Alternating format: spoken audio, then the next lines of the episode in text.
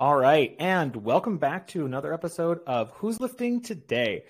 I am very excited about this guest. I've been a big fan for a while now. Uh, her name is Katie Orlick. Katie Orlick is a body neutral personal trainer, elite powerlifter, and founder of EO Fitness. Katie wants a barbell in as many people's hands as possible, helping them enjoy movement in and out of the gym. Katie, thank you so much for being here.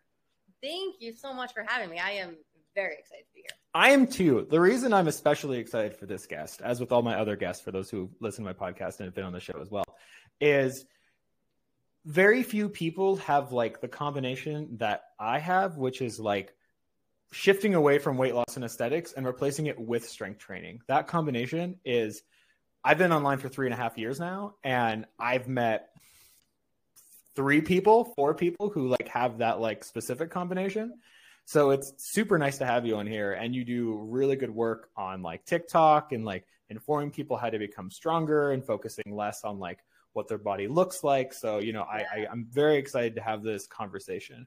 Um, oh, our body does a lot of really cool things and it does a lot more than lose weight. I think it does a lot more uh, important things than just lose weight. There's so I really like focusing on on the really cool things that our body can do.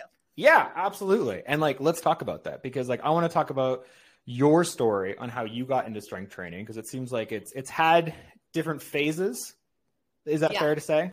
It's had a lot of twists and turns for sure. So yeah, let's hear like just you know start at the beginning. Like, yeah. what got you into strength training? What was the like moment where you were like, "This is the route that I'm going," and eventually getting into powerlifting? Like, tell us more. I well, I grew up playing sports my entire life. I played soccer and I competed in dance. Um, I started both of those when I was three, and I just did that up until college. And then I went to college, and college is really hard. College is really stressful, and food tastes really good. So I put on a lot of weight in my freshman year of college.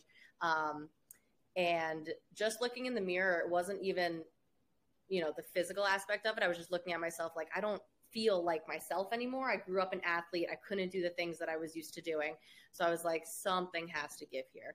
So I joined a gym in 2015 as a New Year's resolutioner to lose weight, just like everybody else starts. And very quickly realized that there was a lot of other really cool things that I could do in there.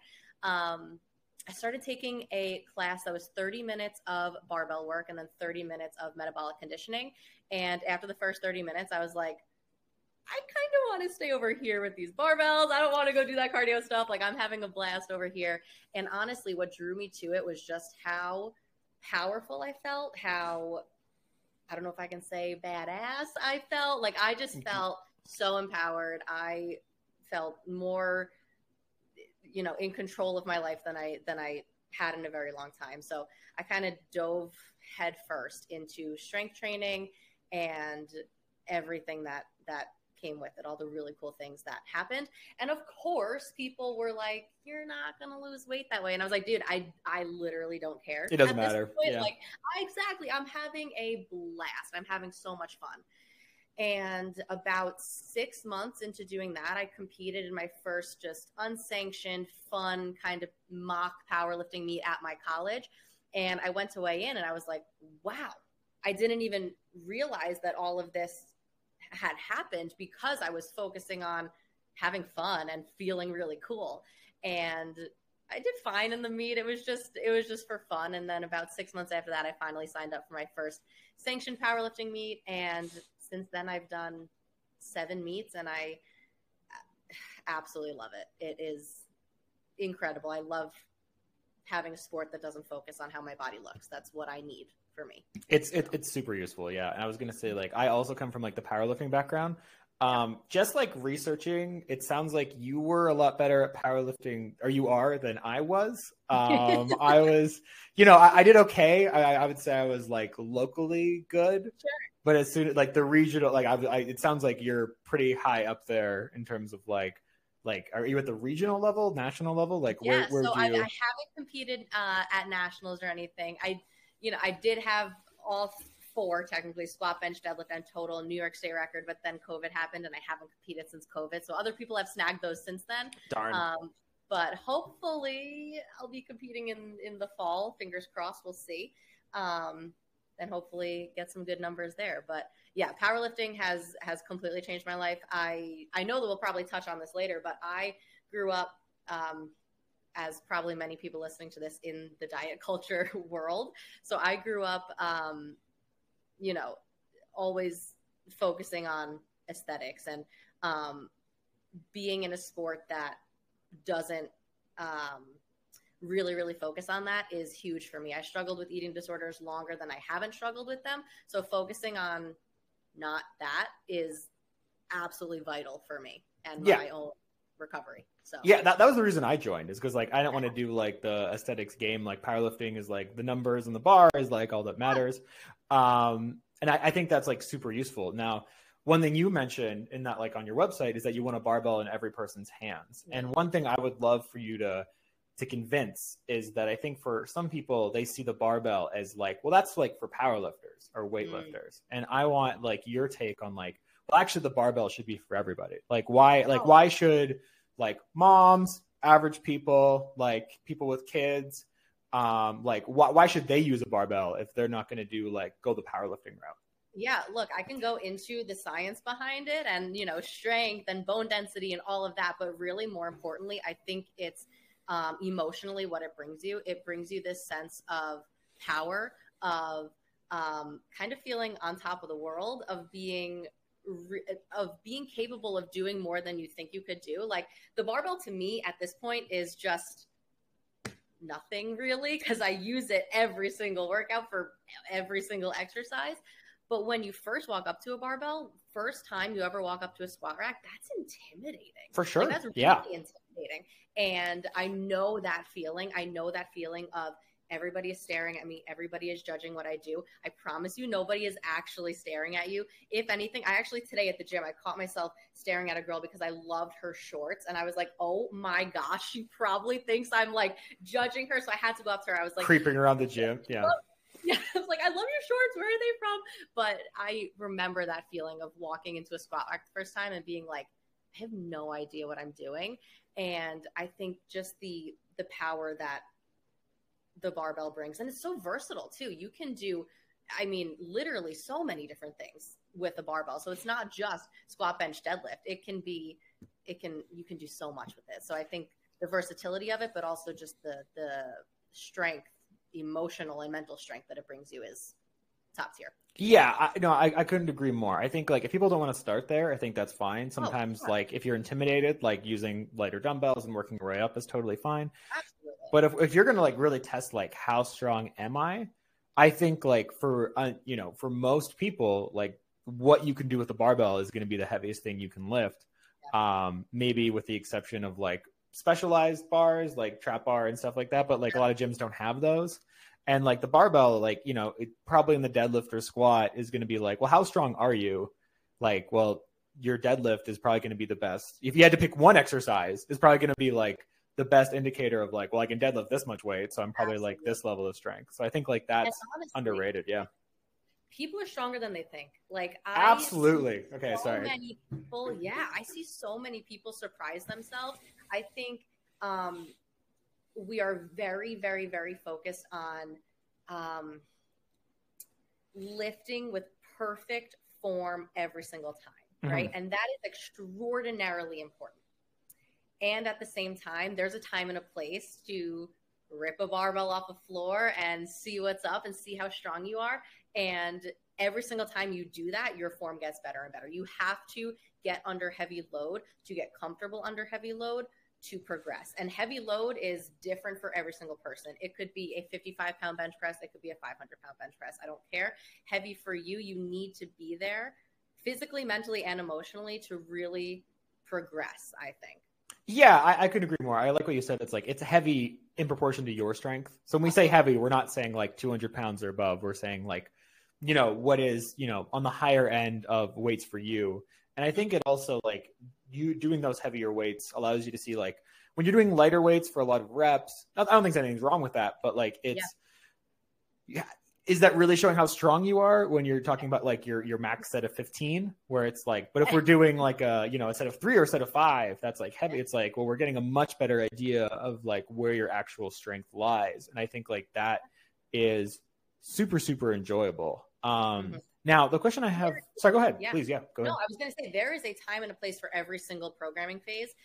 But if you're not dipping your toes into relative strength every couple of months, you have not even like unlocked half of your potential. You don't even know, yeah, Yeah, Yeah. That's where the fun begins, man. It really does. yeah, and you can actually see like the progress that you're making too, which I think is nice. Is that like, well, am I getting stronger? It's like, well, Mhm. I've never lifted this weight before, so like that's a good sign that Yeah. like things are going well. and Um, then the next time you come back up into that strength endurance, that hypertrophy phase, you're that much stronger every single time you just repeat that process. It it unlocks so much potential for sure. Yeah, absolutely. I, I, I like I like couldn't agree more. Now, for people who don't know what body neutrality is, Mhm. what like how how would you explain that to people? Yeah. So I always like to talk about body positivity first before I talk about body neutrality because I think we need to understand one in order to understand the other. So I think the body positivity movement is fantastic and it has um, some loopholes in it, right? So body positivity says that I love my body no matter what. I love my legs because they have cellulite on them, which is true. I love my belly because it has some rolls on it, which is true. And I don't always have to love my body. Mhm. I it's unrealistic. We are human. I don't wake up every day saying, "Damn, that cellulite looks hot today." Like I it's physically impossible Right. to wake up every single day and think that, right? So body neutrality says I love my body for the things that it does. Um, I love my body regardless of how it looks. How I feel about my body has no relation to how I feel about myself. And separating the two of those has been absolutely vital for me personally, like I mentioned before, in my own eating disorder recovery, because I think that in recovery, we're so focused on love yourself, love yourself, love yourself. And it's like, wow, I feel like a failure when I can't love myself. So it's like, hold on, maybe let me put that on the back burner for a second and let me kind of detach myself from my body because especially coming from a disordered background, you're so focused on your body. So it kind of feels like you're just on the other end of the spectrum of it of hating your body to then forcing yourself to love your body. So it feels like I'm going from one extreme to the other. Whereas I can kind of just take a step away from that and feel nothing towards my body. It is how it is, and it does really cool things. Yeah, and I think that's valuable because like and I, we've talked about this in the podcast in the past too, where it's like Yeah. bodies kind of change whether you like want them to or not. Um, and I think like if you constantly put all this value in like, well, I have to look a certain way or I don't look a certain way, that like there's just like a lot of factors of that that are like out of your control, like aging just being one of them. Absolutely. That it's like, you know, at the end of the day, like you're gonna get older and like that's fine. And that's not like a bad thing, but like that will affect like how you look and like bodies change shape over time and like you know like nutrition and training can like obviously like make like some changes to that and like some people but like there's still just things that are just straight up out of your it's control inevitable. yeah Absolutely. and i think like I, I like your definition of body neutrality i think it's like really useful um i think it's incredibly rare in the fitness world Yeah. um even in like other strength coaches where like people will talk about look how strong that person is and that strength is measured by the changes in physical appearance Yes. and i think like that's like that's not what we're talking about like just to be like totally like we are talking about like you are able to lift more weight you are stronger moving your own body you are strong in day-to-day activities Mhm. um when You're i in day to day activities. You uh, have more energy throughout the day. You're sleeping better. All of those things. right yeah yeah like quality of life as opposed to like you know people show like a strong woman it's like and then you know bodybuilder physique pose and then it's like this is not what we're talking about like this is a totally different conversation um honestly, yeah I it might be controversial to talk about, but it's it's really important to talk about. That is all tied in fat phobia because we see a you know stage ready performer and we think oh they're at the end of their fitness journey. And then we see somebody that resides in a larger body and we think that they're just starting their fitness journey where it could be the exact opposite. You have no idea. The way that your body looks has nothing to do with your health. Like we we literally know this by now. Yeah there's like actual research on it which is super literal useful yeah literal data. and like we yeah, oh my like that could be like a whole podcast episode on its own. It's just like fat phobia. We might have to do that again. Like i might have to Honestly, bring you back and like like fat phobia I could will. literally be its own content. And I think like that would be like yeah, that would be super interesting to talk about as well. Yeah. Um, for people who aren't, I've I've heard people even like people in, in in my comments and stuff will say like yeah, like not caring about your body is great like in theory, but like you know how to like just not caring is like not overly helpful. So like, what helped you get to like more of a body neutrality focus? Because it sounds like you weren't there at one point, and like now you sounds like you're you're pretty much there. Like, what helped you get to that point? Well, first, I don't always get it right. I Fair. am definitely yeah. I I am only human, and I am still learning, and I am still undoing years and years and years and years of toxic diet culture. And I think all of us are, and I think all of us will continue to. I think it's, um, it's always going to be a two step forward, one step back kind of thing. I don't always get it right. I don't always wake up and I'm like, all right, today I feel completely neutral about my body and I am very excited about the things that it does. I am also human. I think as coaches, it's kind of, um, thought that we don't ever run into obstacles like this, but we absolutely do. I run into lack of motivation. I run into, you know, bad body image days. I, we are human. Um, but the biggest thing for me has seriously been has been focusing on gains in strength training. Like, and I'm talking again, not about how much muscle I put on. I'm talking about, damn, I squatted this much this week. Now, six weeks from now, look where I am now like really focusing on you know i grew up a number focused person in the kind of world that i grew up in. And now i'm a number focused person in a much much healthier in a very way. in a very different way yeah. Very different way. So i think i'm i have all my programs in a spreadsheet like looking at my squat from six months ago to my squat now to um, you know hopefully what it'll be six months from now. But also in that I am also a hiker, I am a rock climber, and doing all those things. I remember it was probably 28, no, 2017 maybe. And 2016, 2017, my boyfriend and I were on vacation, and my family's from Croatia, and we were um, walking the wall outside of the city of Dubrovnik, and I was dying just dying. And three years later, we went back and we were like, oh, that only took us an hour and a half. Like that was that was easy. And it was a moment like that where I was like, holy smokes, like I did that. Like that was something that every day from every day between those two times, everything felt the same. Mm-hmm. But then you get those moments where you get to look back and you're like, wow, I did that. And I think in between there, I know this is kind of going off on a tangent, but I think in no, between there, people can lose sight of the fact that they're still putting in the work because it's like, damn, I couldn't do that yesterday, and today I still can't do it. It's like, well, you got to trust the process. Like you need a little bit of patience. So every now and again, you kind of get those like moments where you get to look, you know, you get to take a step back and look at the whole picture, and it's really, really cool. So I don't know, just focusing on the things that I get to do with my life. I am halfway done with my 46 high peaks in the Adirondacks. Like my body does really cool things, and none of it has to do with a number between my toes on a scale. Which is yeah. So yeah. So what what sounds like what helped you is like almost just like well you have to reprioritize new things. Absolutely. Right. Yeah. Which I think is like I've always said this before where I think there's a lot of information online that's like don't care about the weight on the scale like in the HAES body positivity world, which is like okay that's fine, but you have to replace it with something because Absolutely. like then you go from if you don't have the weight on the scale now you have no motivation. And then you just don't work out. And like that's bad too. Like we want people to like focus on that as well. So i i, I appreciate you like mentioning like what you focus on instead. Um one thing i would love to get clear because i've noticed this online is um what do you refer to as diet culture? Now i like the reason i ask this is because I feel like online diet culture has become like whatever you don't like in the industry.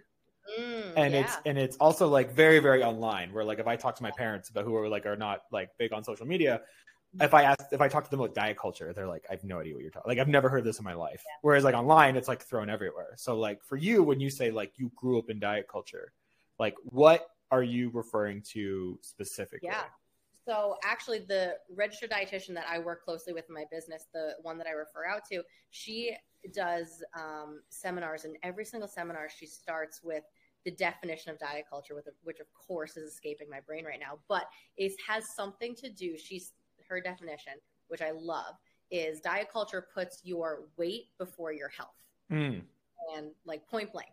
And so when we talk about just examples of diet culture for me are eliminating certain food groups, like that does not need to be done. Like that is something that every single food has a place in life. And we also have to remember that not food is not only physical nourishment, food can be emotional nourishment and that is okay sometimes. Like food is really yummy. You get to go out and eat with friends. Like that's emotional, social nourishment, right? Um, but just you know things that that put your number weight before your overall health Okay. in my eyes is diet culture Okay, yeah, I think that's like a good definition as well. That's kind of Yeah. like what I refer to it is that like any advice that is like specifically about lowering the weight on the scale, I think Yeah. is like I think it's safe to say is like part of diet culture, and like that's like the number I use. That's like what I use as well. yeah and i think right now honestly a lot of quote unquote i have air quotes i know this is audio air quote health advice right now is disordered with a veil of health over it. Mhm. working out twice a day. Veil of health over well i'm doing it for my health. I'm in the gym twice a day. The gym is a great place to be isn't it? Well it can be. Yeah. It- everything is so subjective and you know i'm never going to eat any processed food. Veil of health over it. Well you're cutting out a certain food group. So i think even now you have to be so careful and we've gotten very good at just kind of alluding to things that are still not holistic and healthy you know? Yeah, it's kind of like well, I care about health, where it's like how do you define health, and that like Mhm. tell that like tells a lot. So I like I like totally agree. Yeah. Um, and like I've you know, and this is why I asked like kind of like your definition of diet culture because like I've seen like people who are anti diet culture who essentially are diet culture, Yeah. and like when you actually like look into their information and it's like okay it's, it's almost like a trendy word as opposed to like um what you refer to which i think is like probably the most accurate definition that we have um so I, I totally love that as well now for the benefits that you've seen into like body neutrality do you feel like you someone needs to compete to get those Absolutely not. No, not at all. I think that um I think that there is this idea in the fitness space that like you need to be competitive whether it's stepping onto a bodybuilding stage, whether it's stepping onto a powerlifting platform, you need to do that in order to like deem yourself worthy of like being in the fitness space and that could not be farther from the truth. Um, i think that competing is fantastic I, I love it and i will never push anybody to do it if they don't want to do it. If you're thinking about doing it i will say just rip the band-aid off like nobody ever feels ready for their first powerlifting meet. I definitely did that um, you never feel quote unquote strong enough um, or ready enough. But if you're thinking about doing it just rip the band-aid off.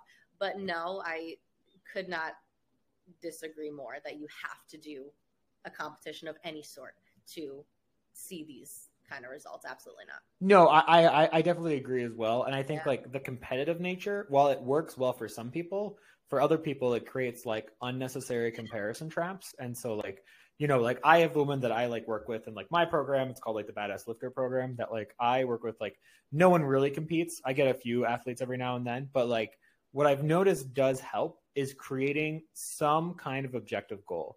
Doesn't need to be like going on stage or anything along those lines, but like if it's nice if it's like okay, well I want you know to see this much strength in this much time. I find that that just helps with committing to the process as opposed to people who have goals that are like, well, I want to be healthy.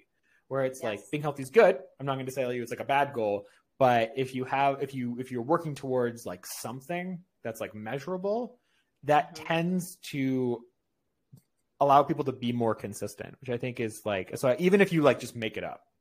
Like Mhm. I, I just made my own goal last week about like a 200 pound overhead press. Like I just not, I don't, I don't need it. I just like made it up. Like I just like I just like it's yeah. I think that's like that's fine. Yeah, like why am I in the gym? And then you have like a good answer towards that as well. Absolutely. And I know, you know, as a trainer, you will know this acronym too. But for any listeners that don't know, when we talk about goals, we talk about SMART goals. So setting specific, measurable, attainable, realistic, and timely goals.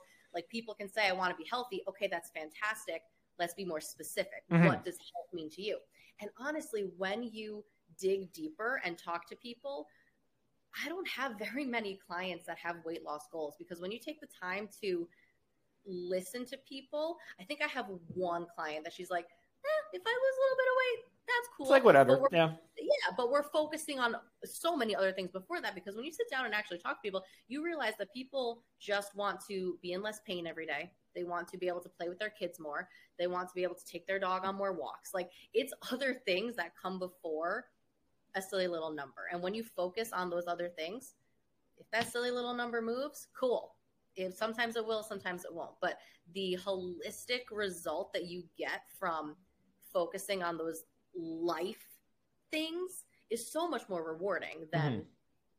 focusing on that number. I said to somebody the other day, you know, I saw something on on TikTok. It's like, oh, soft coaches get soft results. And I was thinking, and I was like, if other coaches looked at me, they'd probably say, oh, she's a soft coach because I focus on, you know, making finding movement that feels good to you. Movement does not always have to be so structured. Things like this, right? I if I wanted to, I could get you to reach every single goal you wanted to, right? Like in terms of weight. But I would be doing your overall health a disservice by Right. doing that. Like reaching a number on a on a scale, I I don't care. like Yeah. if it's going to damage your mental, possibly physical and emotional health, that's not health to me and that's not worth it. Yeah, no, I I- couldn't agree more. And I think that like tough love mentality, and I think I like just had a post about this actually, where Mhm. a tough like that tough love mentality works for a very certain kind of person and Absolutely. doesn't resonate at all with like many other people. And we just blame those people for not being in the fitness industry. But it's like, okay, but they're already intimidated and like kind of uncomfortable with the process. And then you're telling them that they're soft for not being there. And then like complain why people aren't strength training more. And then it's like, okay, we have to like, like I I, I want to be a soft coach. Okay. Like what he's talking about, like I want to be the person who like, let's get you started. Let's get you into the gym, lifting weights, feeling strong. You don't need to compete. I'm not gonna yell at you if you miss a workout. Like all these and like like soft coaches get soft results. Like that just describes like like that person is missing so much of the population and is only gonna get like those super type A, already into fitness, already mm-hmm. strong kind of people. Yeah. And I think that mentality, like, and that's probably the majority of the fitness industry, like the no pain, no gain mentality. Like, it, it's, it's, yeah.